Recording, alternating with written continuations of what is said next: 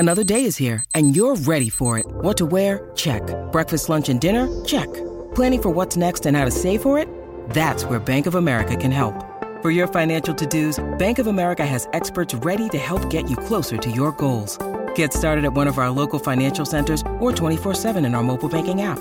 Find a location near you at bankofamerica.com slash talk to us. What would you like the power to do? Mobile banking requires downloading the app and is only available for select devices. Message and data rates may apply. Bank of America N A, member F D I C. When you need mealtime inspiration, it's worth shopping Kroger, where you'll find over thirty thousand mouthwatering choices that excite your inner foodie. And no matter what tasty choice you make, you'll enjoy our everyday low prices, plus extra ways to save, like digital coupons worth over six hundred dollars each week. You can also save up to one dollar off per gallon at the pump with fuel points. More savings and more inspiring flavors make shopping Kroger worth it every time. Kroger, fresh for everyone. Fuel restrictions apply. Hello, everybody. This is Marshall Poe. I'm the editor of the New Books Network. N B N listeners like to read books and buy them. So we thought we'd tell you that right now, our friends at Princeton University Press are having a remarkable site-wide sale. You can get fifty percent off books, including ebooks and audiobooks, with the code fifty, F I F T Y, at checkout until May thirty-first. You can save some real money on Princeton University Press books. I encourage you to go there and check it out. Welcome to the New Books Network. Hello. Welcome to New Books in Music, a channel on the New Books Network. My name is Kristen Turner, and I'm talking to Mary Talusan, author of Instruments of Empire, Filipino Musicians, Black Soldiers, and Military Band Music During U S Colonization of the Philippines, published in twenty twenty-one by the University Press of Mississippi. The monograph focuses on the Philippine Constabulary Band, a military band organized in nineteen oh two that served the colonial government in the Philippines until World War Two. Founded and led for most of its history by Walter Loving, a black soldier in the American military, the band visited the United States four times between nineteen oh four and nineteen thirty-nine, and it is these visits that Talusan examines in Instruments of Empire. Listening with what Talusan calls the imperial ear, American commentators understood the group's command of the standard band repertory of the period, not as a result of the Filipino musicians' training and skill, but as evidence of their so-called natural musical ability, which had been tamed by the allegedly civilizing influence of American colonial rule. Tracing the band's reception over time, Talusan analyzes the cultural, political, and social causes and byproducts of American imperial ambitions. Welcome, Mary. It is wonderful to talk to you today. Thank you for inviting me, Kristen. I've been looking forward to our conversation. Well, I will open this interview by just asking you how you came to the topic of this project. Um, well, Kristen, this uh, project was really personal to me. Um, when I was growing up in the suburbs of Boston, Massachusetts, the only access I had to learning about the Philippines and Filipino culture was when my grandmother, my mom's mother, would visit us every couple of years and, and stay with us for a few months. Uh, so other than that, I really had no kind of inkling about what the Philippines or Filipino culture was all about. And whenever she visited us, she would like tell us this amazing story. She would sit us down. Um, I was a teenager at the time, and uh, she would tell us this story about her father. And she would always start it with, "My father was a great conductor. He came to the United States several times to conduct his band and play, you know, for American audiences." And I thought, wow, that's that's really amazing. You know, how did he come here so many times when uh, at the time it was really difficult uh, for Filipinos to come to the United States? It was during uh, martial law. So that really intrigued me, and I had already been uh, playing the cello uh, for a number of years. Um, and, you know, I just wanted to find out more. And even kind of more incredibly, she said the conductor of the band, the leader, was a Black American officer. And, you know, at the time, I really saw that the treatment of African Americans in the United States was not very good. And so all of these co- kind of contradictions about this band really intrigued me. So fast forward, um, and I visited the Philippines for the first time in my early twenties. Um, and I just, you know, was hungry to know more about this band. And it was really difficult to find information, uh, you know, that things weren't digitized yet. So I would literally go into different archives and just scroll through, you know, microfilm to try to find out more about this band. And so, um, you know, it, it really wasn't until graduate school that I kind of acquired the tools to analyze um, what was going on uh, with this band and, and why they were so um, beloved in the early twentieth century. With that, I learned about American colonization of the Philippines, or U S colonization. And, and you know, it really hadn't been taught to me in school. Uh, I rarely heard anything about the Philippines um, in my public school education. And so that kind of like set me on the path to learning um, more about the band's context within uh, U S colonization. Fast forward a little bit more, my uh, grandmother passed away. I go to graduate school at um, U C L A, and I, I definitely learned a lot more in my Philippine history class about uh, U S colonization and really the impact that it had on the Philippines. And so I thought um, by looking at this Filipino military band that came to the United States with a Black American officer as its leader, what could that tell me about the experience um, of Filipinos um, during U S colonization at the time? So yeah, it was it was both a personal project to learn about my family's history and um, you know, also an intellectual endeavor to really understand the nuances and the subtleties um, in the way that U S colonization impacted Filipinos.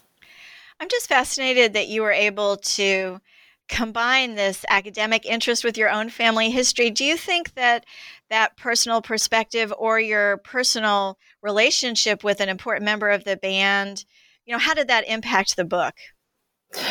Um, you know, I tried to put myself into my great-grandfather's shoes. My great-grandfather, Pedro B. Navarro, who was a captain in the Philippine Constabulary, he was really um, Walter Loving's right-hand man. In fact, they had a friendship that lasted way beyond uh, my great-grandfather's time in the Constabulary Band.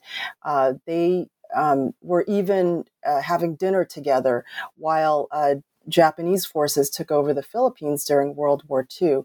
So I think, you know, I tried to place myself within, um, in their shoes, and I, I tried to interpret what I thought was, was going on through their minds as they traversed, you know, the thousands of miles across uh, not only the Pacific Ocean, but across the United States.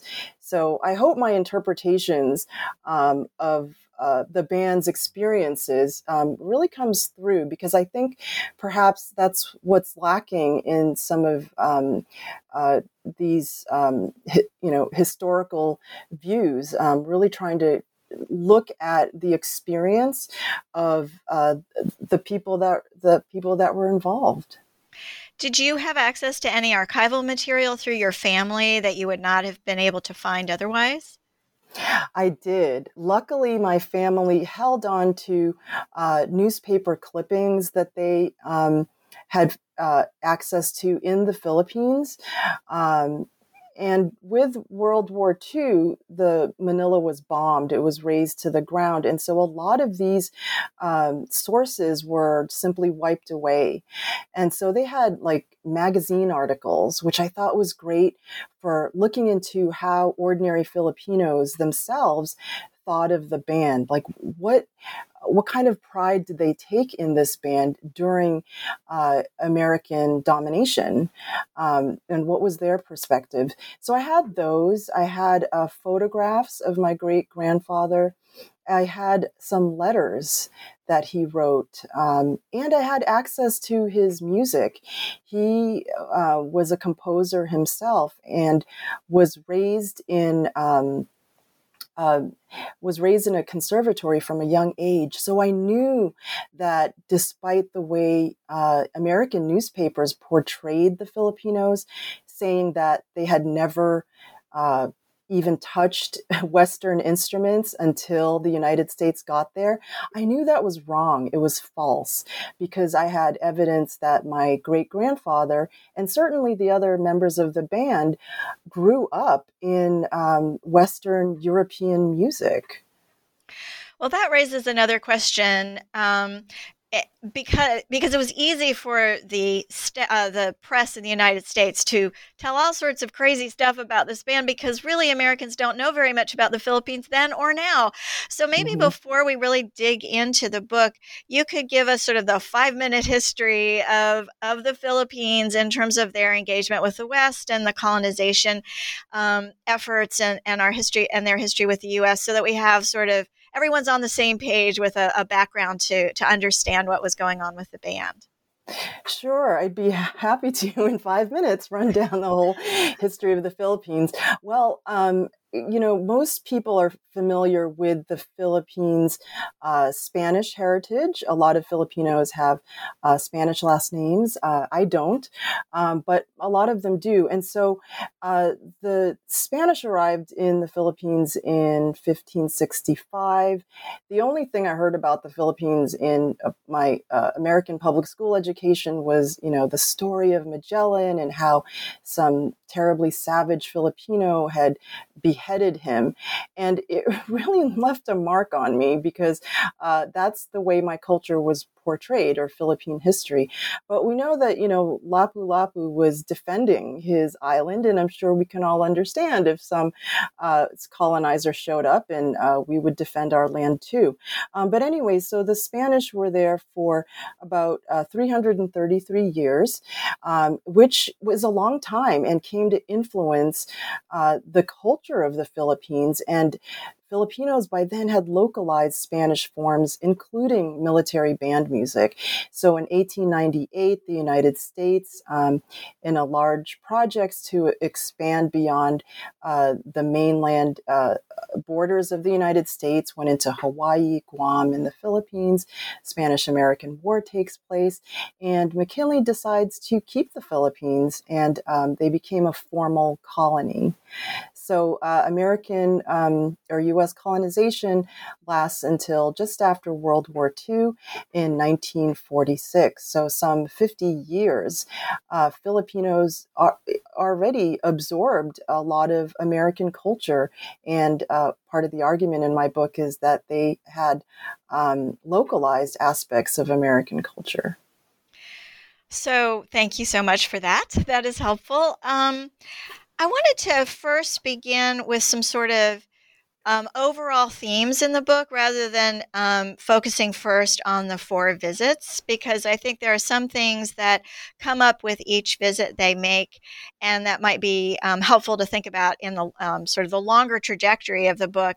And one was the fact that Walter Loving, the founder of the band, who was the director for most of its history, but not entirely, was Black, and that Um, when the uh, P C band, as you call it, so we don't have to keep saying Philippine Constabulary. So when the P C band came to the U S, the press, in covering these visits, were very strategic about whether or not they acknowledged the racial background of Loving. And you have some really interesting insights about why they did that, and um, when what were the reasons when they did acknowledge his racial background and when they did not. And I'd love you to tell us about that. Yeah, that is definitely a theme I have in my book. Um, there are a couple of works that look at African American soldiers in the Philippines, but I don't think too many, um, and I can't think of any off the top of my head, have looked at that relationship on U S soil or in the mainland United States. So that is one of uh, a a theme in my book, um, to look at that relationship.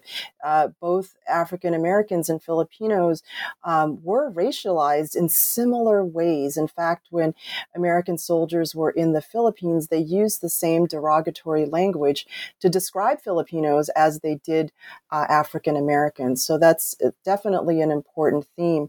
Now, American newspapers, I argued, um, had difficulty uh, sort of giving this grand narrative of how the United States uh, civilized Filipinos, um, because Loving's uh, identity as a Black American really made that too messy, too complicated.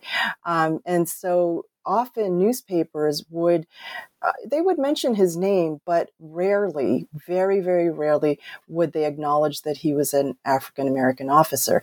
And so, you know, I think that did a lot to, well, first of all, if you Uh, your racial identity wasn't mentioned, people assumed at the time that you were white.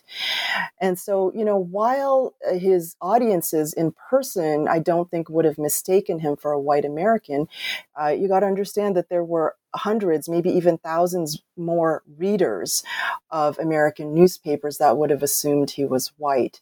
And so I think that really erased um, his achievements as a Black American officer. He was rare. I mean, there were very few um, officers that um, were at his level. And so um, I think that did a lot of, of damage um, to negate the achievements of African Americans.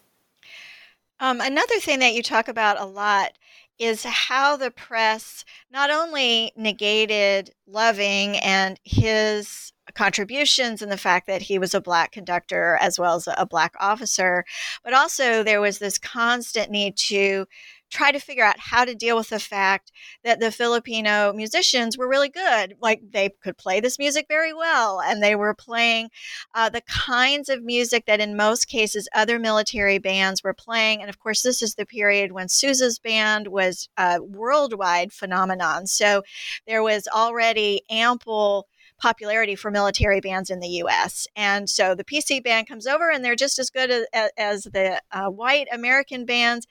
And they didn't really know how to deal with that. So um, they had all sorts of different gambits they used to both acknowledge their skill, but also denigrate it at the same time. I'd love you to talk a little bit about, about that aspect of their reception as well. Yeah, sure. You know, one of the quote unquote crazy stories my grandmother told me was that um, John Philip Sousa said that um, her father was, um, you know, one of the best musicians he had ever heard, and the Philippine P C band was one of the best military bands at the World's Fairs, and that's where he would have encountered them live. Uh, and you know, I just found that so amazing. And, you know, on some level, I didn't even believe her story. And it wasn't until maybe a decade later that I actually found quotes of John Philip Sousa saying that the P C band was was one of uh, the most amazing bands he had heard at the fair. And so, you know, in order to, um, le- you know, per- provide a narrative that U S colonization of the Philippines was indeed successful, um, you know, in other words, to legitimize it, uh, because at the time there were still a lot of people that doubted that that endeavor um, was worthwhile.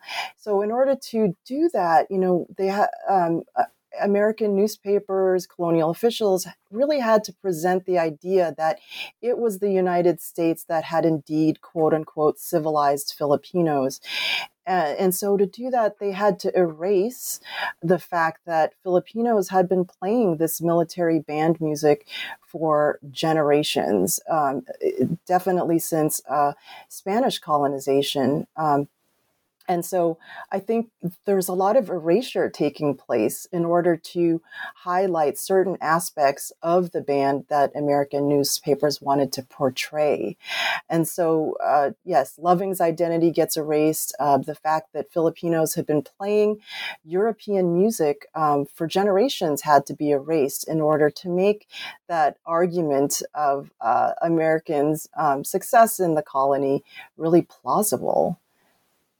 Do you think, you, you alluded to this a little bit, but I'd love to hear some more about how, um, well, there was sort of two things going on. There's this, there's on the one hand, Americans are often deeply uncomfortable with acknowledging that we are an imperial nation and do have colon, you know, did have colonies, and and um, so there's that sort of ambivalence going on. But then um, there's this ambivalence about the Filipino people and how to, like, how to how to describe them to Americans and to make them sort of, um, I guess, legible to white Americans within the kind of racial hierarchy that uh, it was how they described every uh, minoritized group in the United States. Can, so that's sort of two big questions. Maybe we can start with the second one and just sort of how did they deal with trying to center these musicians within within that hierarchy that white pre, the white press was constantly reinforcing with sort of everyone that wasn't white. Mm-hmm, mm-hmm. Well, I had to draw on a number of um, scholars who I really, really admire. Uh, one was Vicente Rafael, and the other one was Paul Kramer. And Paul Kramer looks at like the novel for what he calls the novel formations about American, the way Americans uh, viewed and then also represented Filipinos. And it's really interesting because Um, McKinley calls them little brown brothers. And so this is um, one way in which Filipinos were kind of brought into the American family, um, but also kind of subordinated um, and denigrated at the same time, little brown brothers. It's, it's definitely a racial formation.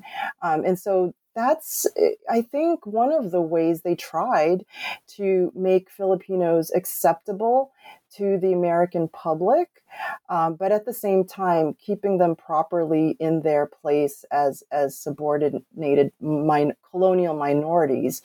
And, and, you know, all of that gets articulated in the way American newspapers portrayed uh, the Filipino musicians of the P C band. Uh, they constantly referred to them as little brown brothers uh, who were naturally musical, as if, um, you know, that natural natural musicality had everything to do with the way uh, the uh, U S was able to successfully sort of civilize and colonize them at the same time. It, there's a lot of tension, I think, in in the these newspaper accounts, and um, also the way American audiences uh, tried to just manage the um, uh, what I think is a contradiction um, in. in the way that they saw the P C band. On the one hand, they're like these great musicians, but they can't be too civilized. If they're too civilized, then they might even be equal. And if they're equal, they should have um, been uh, granted independence, or at least not taken over by another country. And so really there's a lot of tension, I think, in in how American audiences are, are trying to manage their expectations and their experiences of the P C band. Uh, in in most, if not all cases, American audiences really loved the band. They would, you know, during World's Fairs, someone even said, um, without the Philippine Constabulary Band, there is no fair. Um, and so musical audiences really took pleasure in their uh, performances, their musical aesthetic, um, and, you know, really what they thought of is uh, even a superlatively superlative demonstration of enthusiasm for American patriotic marches. And, and so I really tried to dig in and say, well, did Filipinos feel the same way? Did they think they were um, playing these American patriotic marches with the intent of being uh, patriotically American? So, uh, yeah, there's a lot of interesting nuances and complexities, um, I think, to, to all of these newspaper accounts. Well, one thing that you just said was how you were trying to excavate what the Filipino point of view was on, on this band. And it seemed that that was um, particularly difficult because there's not just not a lot of archival evidence left, partly because of destruction of documentation because of the war in the Philippines, and then partly because of archival absence here in the U S. And I'd love for you to Uh, talk to us a little bit about, you know, reading that archive against the grain and kind of what were your um, conclusions as best you could make them from uh, about that Filipino uh, point of view. Mm-hmm. It was difficult um, at first because I really had to kind of imagine in myself and inter- in their experience, interpret that. But luckily, um, a, a African-American scholar named Claiborne T. Richardson, in fact, he wrote one of the first articles I had read on Loving uh, and the Philippine Constabulary Band called The Loving Touch. He went to the Philippines in the early eighties, I think it was eighty-two, and interviewed um, several members of the P C band who had gone to the World's Fair in San Francisco, the Golden Gate International Exposition in nineteen thirty-eight, thirty-nine. And so I did have some insight, um, first-person accounts uh, through um, Doctor Richardson's interviews. And uh I think, you know, that provided for me some leg to stand on when I was making my own interpretations. I think that uh, the way they experienced, they they were elderly by then, and um, they uh, tended to kind of, you know, it was far in the past and were a bit vague.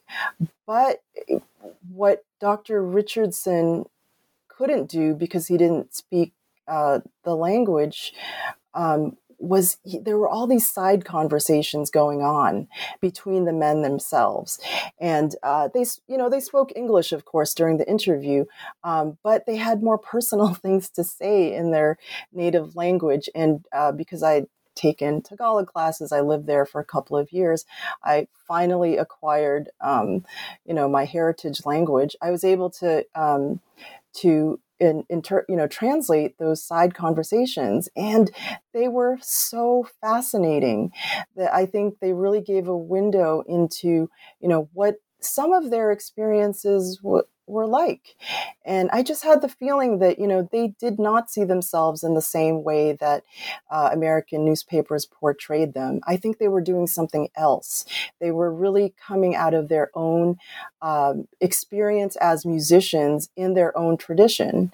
And so, yes, they were playing European overtures and American patriotic marches, but, you know, measuring um, identity and culture just through a music genre is really kind of missing the whole picture. And so I wanted to see how, what they themselves thought they were doing. And it, um, what I heard was that they were playing through their own tradition. They were playing as Filipino musicians who, in some cases, came from generations of band musicians. There was a deep pride in in their traditional um, their their traditions.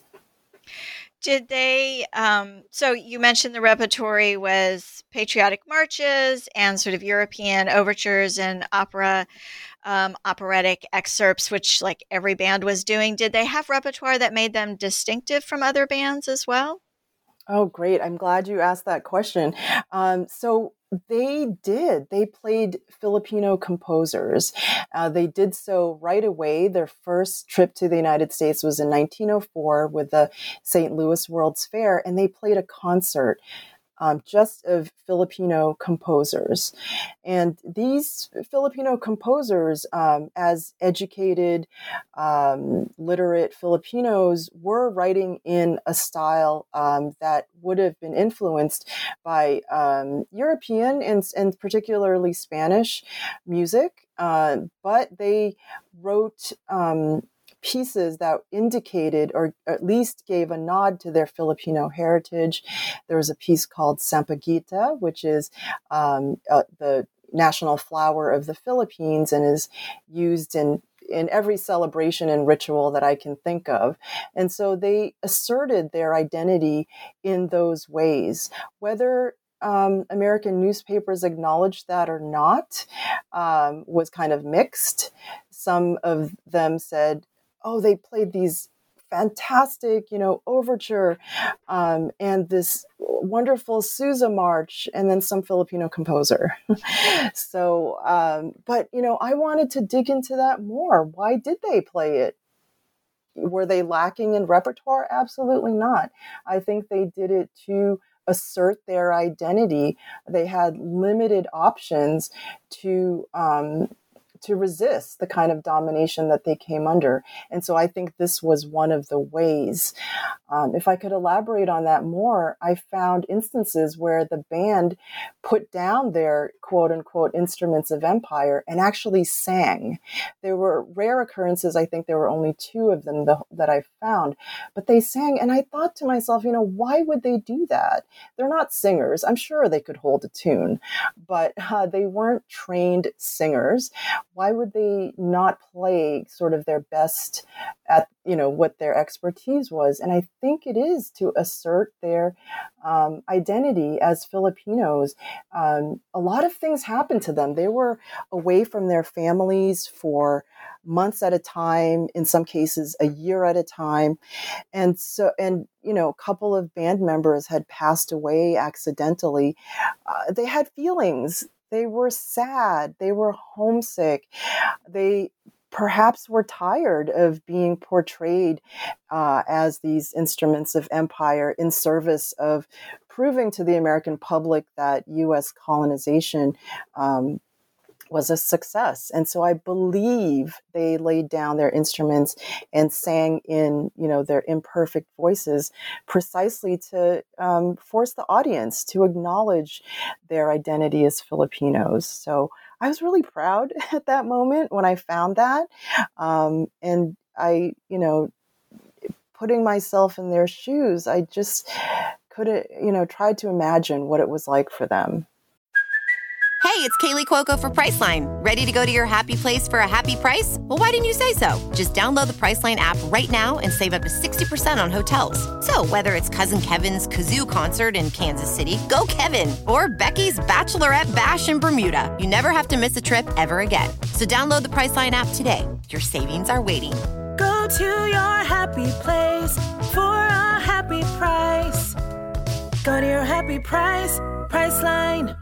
Bringing up how the band um, uh, performed both uh, sort of standard European and American band repertory and then added um, uh, Filipino-sourced music um, and then also the singing brings up to me maybe the, sort of the interesting way that Loving must have led that band, because he is American himself, but Black American. And the way that you're interpreting it suggests that he, um, I, I don't know, that he had an interest, that he had not an authoritarian approach, perhaps, to the band. And I was wondering how much uh, you know or could glean about Loving's relationship to the band and relationship to Filipino identity and that sort of thing, because he, he did have a, such a long history with the band, certainly.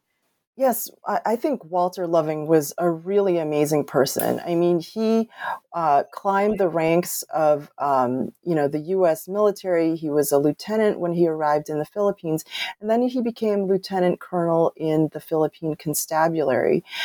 It, he had this uh, privileged place in American Manila society. That is the, you know, the the community of Americans living in the Philippines at the time. But he also encountered prejudice and discrimination as an African-American soldier. And so I think, you know, he was definitely the perfect person to understand both sides of the colonial experience. Um, he was very dedicated to uh, his um, Filipino bandsmen. In fact, um, from my own uh, family stories, he had uh, searched the Philippines far and wide for the best musicians. My great-grandfather was already in a band, and he just kept courting him and said, no, join the Philippine Constabulary Band. Uh, we're going to be amazing. He had a vision, uh, and he definitely took that to the United States.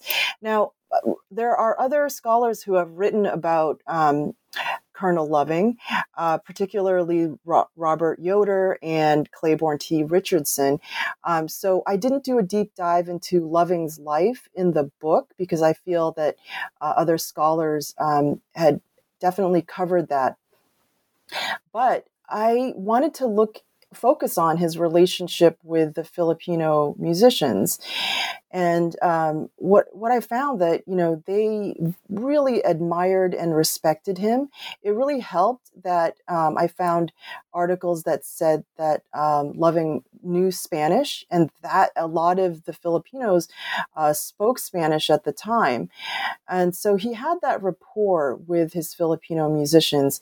He worked them very hard. Um, there are accounts that said that men would, you know, run or do uh, physical exercises for several hours before they even went to play with the band. He really conditioned them uh, to be at their best. He didn't allow them to do anything else uh, besides be band musicians in the Philippine Constabulary. So I really kind of admire his work ethic and his um, value system.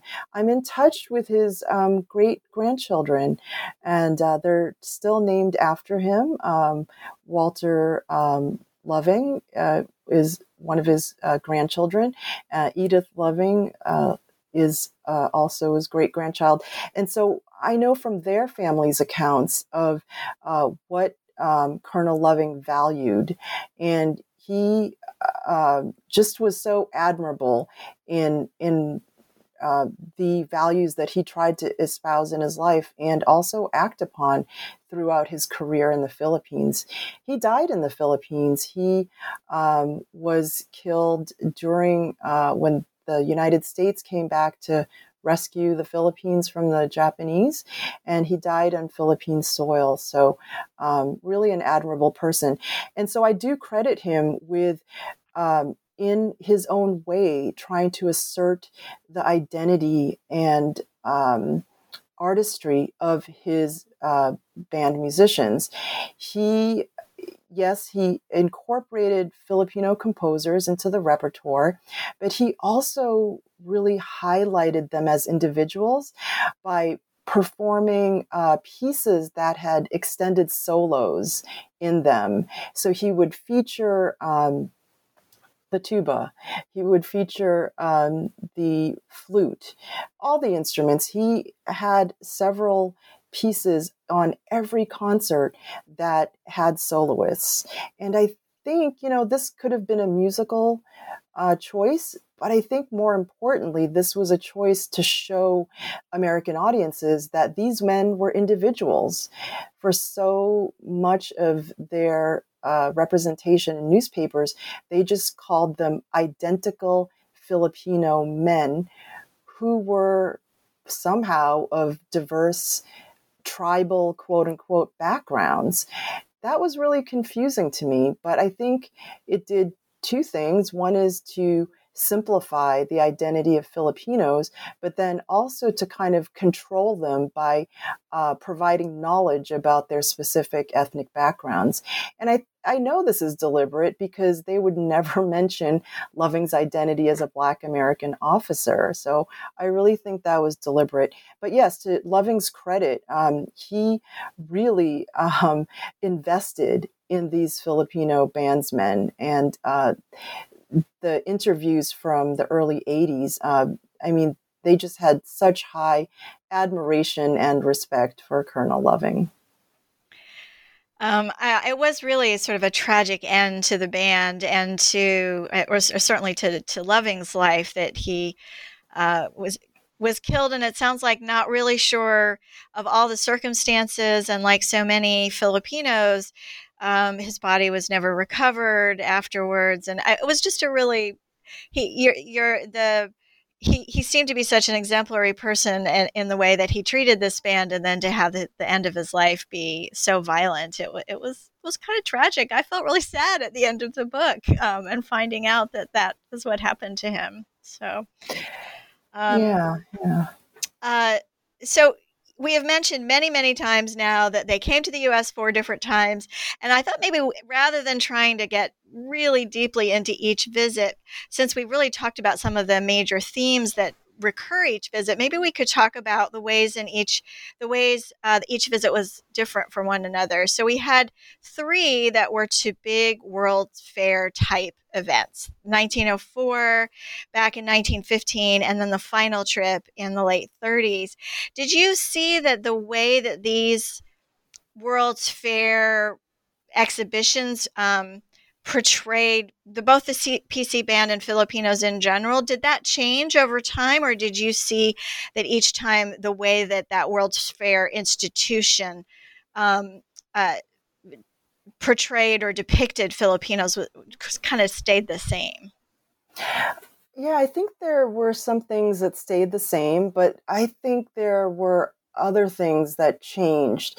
So in nineteen oh four, it was all about um, making sure that the American public uh, would see the band as, you know, the pinnacle of, um, you know, Western tut- or American tutelage in the Philippines. And, you know, the World's Fair is uh, complex. It, it can't just be told through the story of the P C band, but there were uh, various tribal groups that were brought to the World's Fair, and the P C band was really um, contrasted with them. Uh, there's many books on, on this topic, many great books.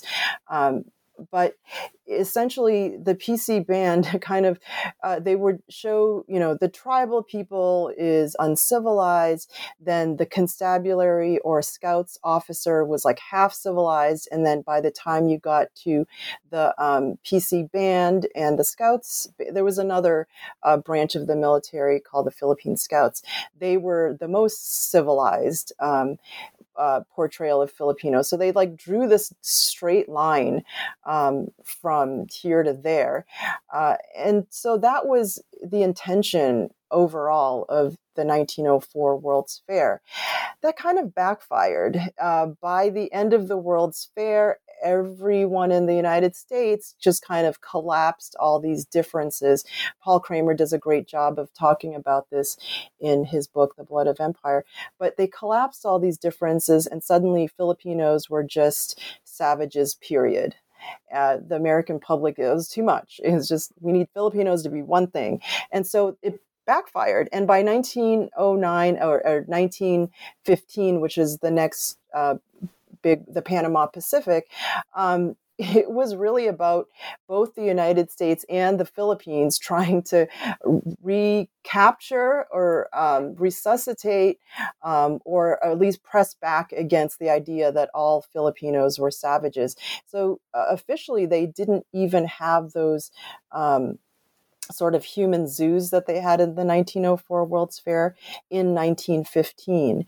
And so the band was really to highlight the achievements now, the proof of um, of the America, uh, the U S's work in the Philippines, and also to um, that Filipinos themselves were uh, beginning to work their way towards independence. And that hinged on proving that Filipinos were civilized. So could they run a government? Could they run a government in the way that the United States saw proper?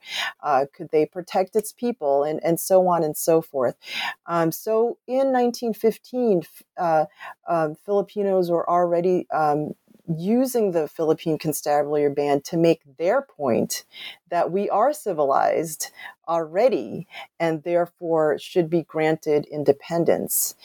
Um, you know, that didn't happen till after World War Two. So by nineteen thirty-nine and the Golden Gate um, Exposition, uh, I saw, yes, that Filipino politicians were using the P C band as proof of the Philippines' capacity uh, for self-government, and the United States um, not so much proving that Filipinos were civilizable, but already that there was um, a progress in the Philippines as far as uh, their aim towards educating Filipinos and setting up their government, and, and et cetera.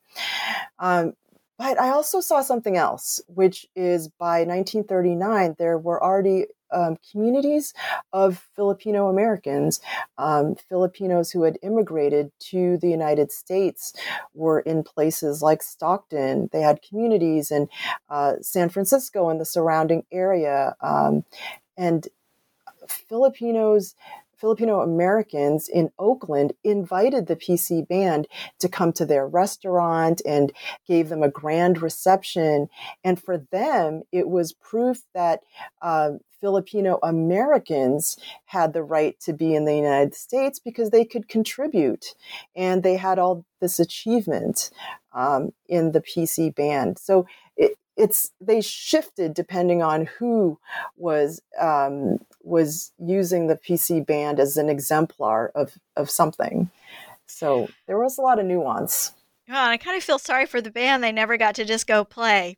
They always, you know, there was someone who was always kind of trying to use their performances to further another larger goal. Right, right. And I think, you know, that that's why I feel that they took those small opportunities um, when they sang instead of playing. Playing, you know, when they instead of playing, um, when they inserted Filipino composers into their repertoire. So, um, you know, I want to highlight one more thing, which is that um, Walter Loving, he grew up for a time in Washington, D C. He went to the M Street High School.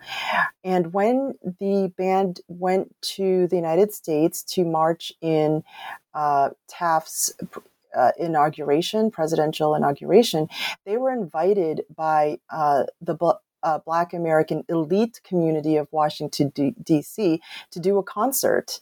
Um, Mary Europe, who was James Reese Europe's sister, a famous uh, band um, conductor, the likes of those uh, African American classical musicians who were held in high esteem, they did a collaborative concert with the P C band.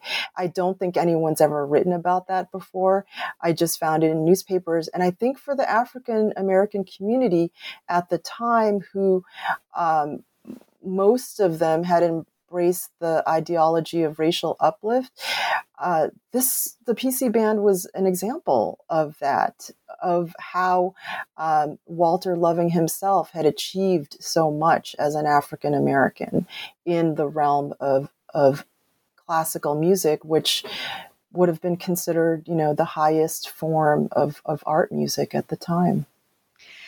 Um, there was one thing I wanted to bring out about the nineteen fifteen um, World's Fair, or I guess it's Uh, officially the Panama Pacific International Exposition. Um, you um, highlighted a really disturbing element in that particular World's Fair of um, eugenics, of sort of forwarding some um, ideas about eugenics. And how did that affect the reception and um, uh, experience of the P C band? Well, I think um, I'm not exactly sure how to affected the reception, because I think that the way of, of seeing the band just continued through that. Um, you know, the whole eugenics thing, it just was absolutely confusing. Um, but it, it, you know, it had, it co- contradicted, I think, um, the band's achievement. And so to kind of um, fix that contradiction, um, they, it was just all the more emphasized what had been emphasized before, which is this is uh, part of the United States' achievement in successfully civilizing Filipinos. Uh, they had to be civilized, but not too civilized. They can't um, exceed the civilization of, you know, white supremacy. And so the ways in which they were portrayed, such as natural musicians, I think those just became all the more emphasized.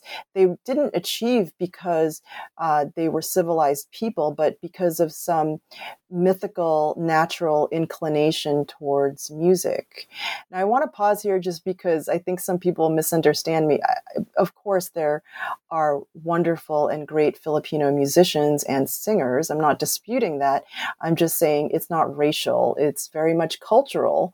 You know, the Filipino parties where somebody puts a microphone in your hand to do karaoke when you're like three years old. I mean, those are all s- ways of socializing and enculturating kids into, um, you know, a musical, um, you know, not uh, perfection, but definitely just an aptitude for um music. It's skill. It's really about skill and not sort of some natural biological um, attribute that makes Filipinos more inclined towards music.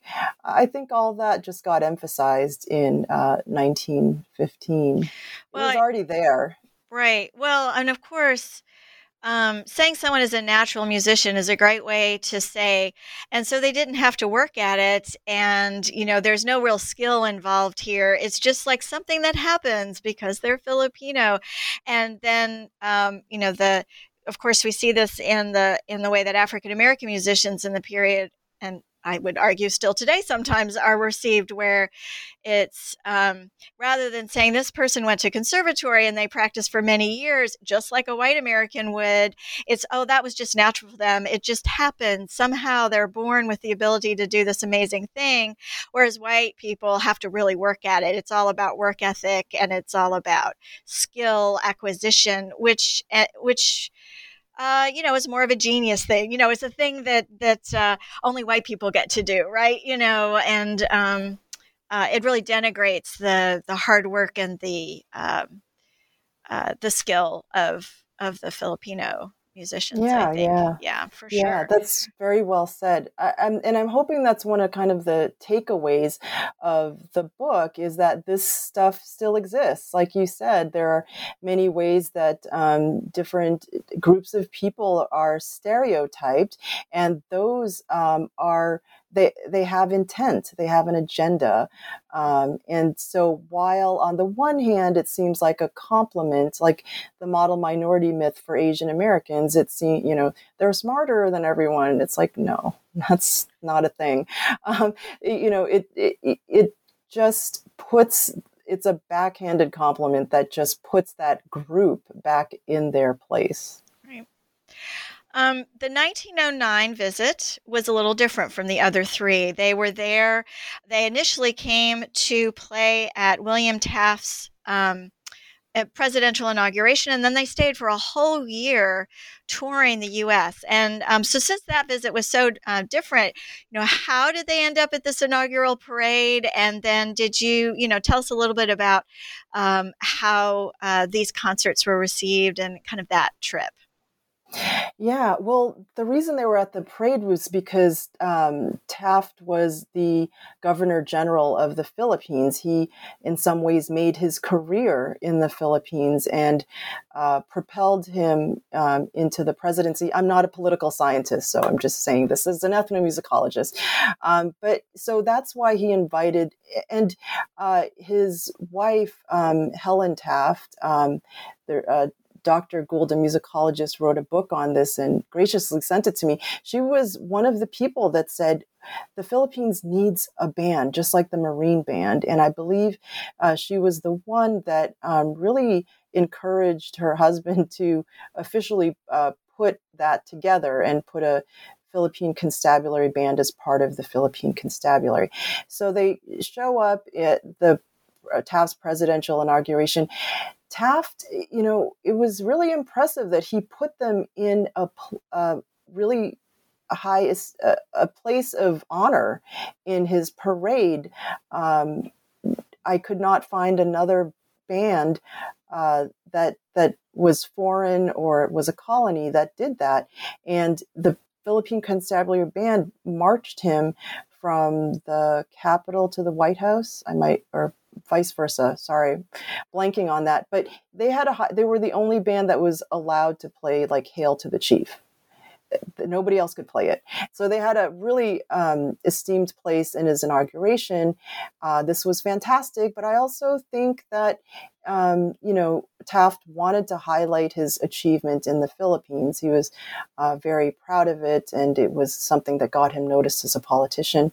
So they did that in uh, March, and then they were contracted to play all around the United States, uh, And, and nineteen oh nine also was when the African-American community um, hosted the P C Band, and they had a joint concert. Um, but from Washington, D C, they played in a lot of different venues. So they played in symphony halls, uh, they played in New York, they played in Connecticut. And I was so excited when I read about their performances at Boston Symphony Hall, because I played there as a kid as part of the Greater Boston Youth Symphony Orchestra. And just to think that my great-grandfather, and there's a photo of this, and I put it in the book, uh, he's the one playing the piccolo all the way to the left. But just to see, know that he was on a stage that I had uh, played on uh, was just so exciting, and such a personal like connection to this history. But anyways, in Boston, I just want to highlight this. Um, The Boston um, concert-going community was really knowledgeable about uh, classical music, or quote-unquote classical music. And um, they, in some ways, just couldn't believe that Filipinos in a few short years were surprisingly amazing musicians. In fact, they gave the P C Band test compositions. Now, test compositions were not just for Filipinos, but uh, European bands did them. It's essentially sight reading a piece of music. Uh, and they gave this to the Filipinos because they were just couldn't believe that they were actually reading music. Reading music was a sign of civilized music making. And the Filipinos played it fine. They could definitely read music. But uh, these um, myths circulated around them, because at the nineteen oh four World's Fair, the lights went off and they kept playing. And it was miraculous because other bands had to quit playing their concerts and the P C Band kept going. So in the minds of many, many Americans who thought that Filipinos were savages, how was that possible? Well, it must be because they're not playing music, but they're just mimicking the music. So those test compositions in Boston proved that the Filipino musicians could indeed read music, but it also indicated for me that they were continuing a band tradition that was theirs from the Philippines. In order to prove that you were um, a superior musician in the Philippines, you had to memorize all your pieces. If ba- whole bands could play like hundreds of pieces by memory. And you know, for Westerners looking on the outside, there was doubt. Are they really playing music, or are they just mimicking music because they can't read it? Well, they could. Um, so I think they continued their band tradition in the United States. That's one of my main arguments. Hopefully, um, I didn't give it away.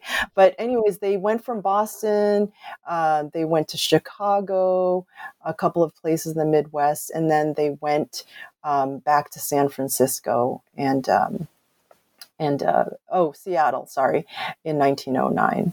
So they they played a lot of different venues. I'm sorry, one more. I forgot about Atlantic City.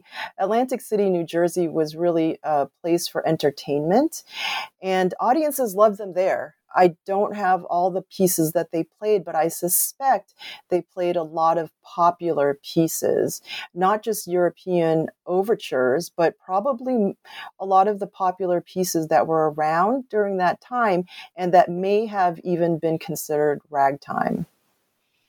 Well, one of the things that I appreciated about your book is that it's, I think it's very easy from the outside to say, a Filipino band playing European and American music, that is an example of imperial oppression, full stop, rather than taking into account that that that musicians can make music that that maybe didn't come out of, you know, wasn't born on the very land they were born on too, right? And make it their own repertoire and make it meaningful for themselves within their own lives and their own careers and, and conceptions of themselves as musicians. It's too, it's too easy to see it as a binary, and um, to understand that it's never as simple as, you know, uh, as as, it, as we might want to imagine that uh, that it is. That it wasn't just about being oppressed, but also about about taking this music for their own and and um, Uh, feeling that it was an important repertoire for their own uh, uses as musicians. Yeah, yeah. Um, in analyzing that, it was really useful for me to have a, you know, a background in ethnomusicology, because um, we're we're taught to look at the musical performance or the musical experience from a number of different ways. And so it's not just about what genre they're playing, but how they're playing it, um, and and what res- resides in their own minds about what they're doing. Um, and so for me, I definitely think that there are concrete examples that the Filipinos were playing in their own tradition, despite uh, whatever musical genre they were playing it, whether that was American patriotic tunes or opera overtures. Um, the way they were playing it was definitely uh, Filipino. So that was exciting for me to to discover, I think. Well, this is an excellent conversation, and I'm so glad that we were able to really sort of dig into all the complexities of the analysis in your book. Um, I, this clearly was a labor of many, many years, and now that it is out, uh, what sort of projects are you working on now? Yeah, I have a couple of different projects. It's really interesting because Um, the, this was not the subject of my dissertation. In fact, for most of my time at U C L A, I was um, studying music of the Maguindanao, who are a Muslim Filipino group in the south of uh, the Philippines, and looking at their indigenous music called Kulintang. So um, I um, have published an article um, well, several on Maguindanao music. Um, and recently, uh, I co-produced um, a C D called Kulintang Kultura, Danongan Kalanduyan and Gong Music of the Philippine Diaspora for Smithsonian Folkways. I'm really excited about that. It just came out. Um, it has both traditional Kulintang music, which is gong music, as well as Filipino Americans' interpretation of traditional Kulintang music. So it's a, um, it is really kind of um, embraced, you know, all the diversity of Philippine music making on that end. And also I'm working on a project for Arcadia Publishing called Filipinos in Greater Boston. Um, my, many of my parents' friends were of this community and time period in which Filipino um immigrants and their American-born children were really a develop, developing the community of uh, Filipinos in Greater Boston. So it's a photographic history um, of them. And so I'm really excited to be working on that as well. And uh, it should come out probably next year. Well, both those projects sound so exciting, particularly the recording. How wonderful. I definitely will check that out. Thank you. Oh, great. So thank you again for joining me. My name is Kristen Turner, and I've been talking to Mary Talusan about her new book, Instruments of Empire, Filipino Musicians, Black Soldiers, and Military Band Music During U S Colonization of the Philippines, published in twenty twenty-one by the University Press of Mississippi. Thank you so much, Kristen.